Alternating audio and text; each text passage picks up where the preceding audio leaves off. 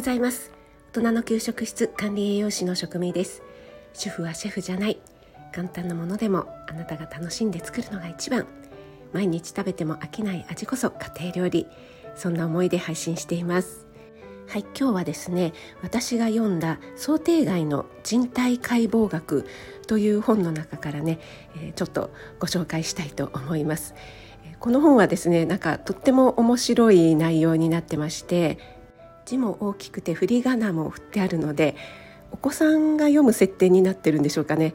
でもねこのちょっとローガンズ入りかけの 私にとってもねすごくありがたい本になってます。でこの本の面白いところはですね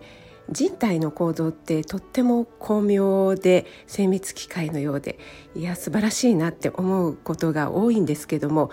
この本はちょっと情けないなっていうね、えー、こうなるだろうなと思っていたら違ってたみたいなね。そんな想定外の部分が実はたくさんあるんですよというね、えー、そういうところをこう掘り下げたというか一個一個ついていったというような内容になっています。想定外の謎のシステムということで例えばハイテクな脳も自分の痛みには気づけないとかですね。自律神経は全然思い通りになってくれないとか膵臓は五臓六腑に入れなかったかわいそうな臓器とかね膵臓ってめちゃくちゃ大事な臓器なんですけども この本を読むとねそんなことがあったのかなんていうのがわかるね、えー、面白い内容になっています。その中で今日はですね大腸について書いてあるところをご紹介したいと思います。大腸は消化能力ゼロだから菌が不可欠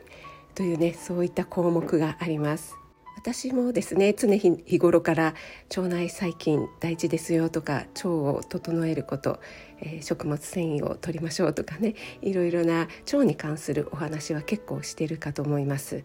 腸にはね小腸と大腸があるかと思いますが小腸では胃から送られてきた食べ物の大部分を消化吸収して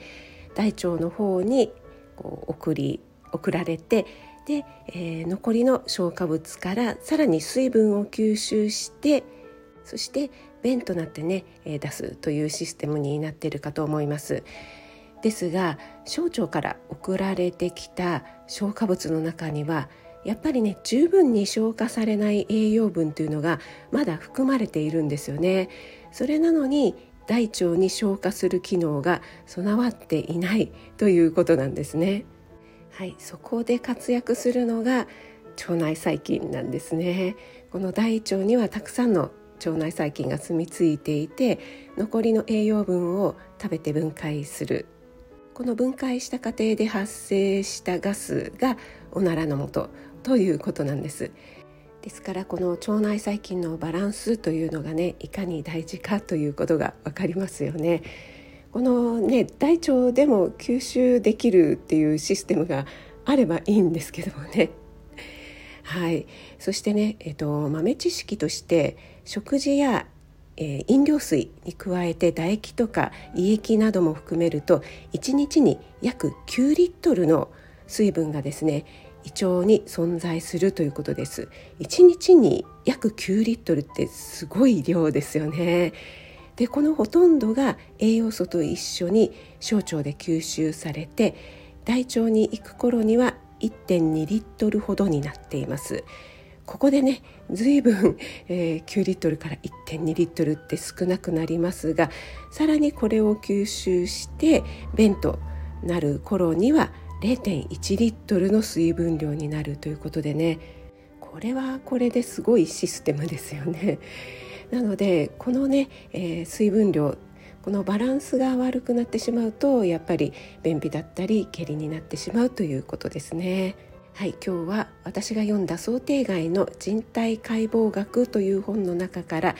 大腸は消化能力がゼロだから菌は不可欠なんですよというお話をさせていただきましたまたね面白い項目がたくさんあるのでちょっとねピックアップしてご紹介できたらなと思っています。はい皆さん暑い日が続いてますが体調の方はいかがでしょうか？結構ね体調を崩されているという方も多いかと思います。実は私もですね昨日からちょっと頭痛が治らなくて昨日は早めに寝たので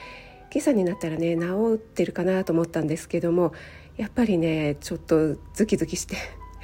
治らないんですよね。そんなにねひどくはないんですがちょっと困ったなと思っています、えー、今日はですねあんまり無理をしないように、えー、と言ってもいつも無理してるわけじゃないんですけどもちょっとねゆっくりしようかなした方がいいかなというふうに思っています。皆さんも毎日暑くてねちょっと夏の疲れが出てくる頃ですのでどうぞ無理なさらずに気をつけてお過ごしください。それでは今日も素敵な一日となりますように気をつけていってらっしゃい。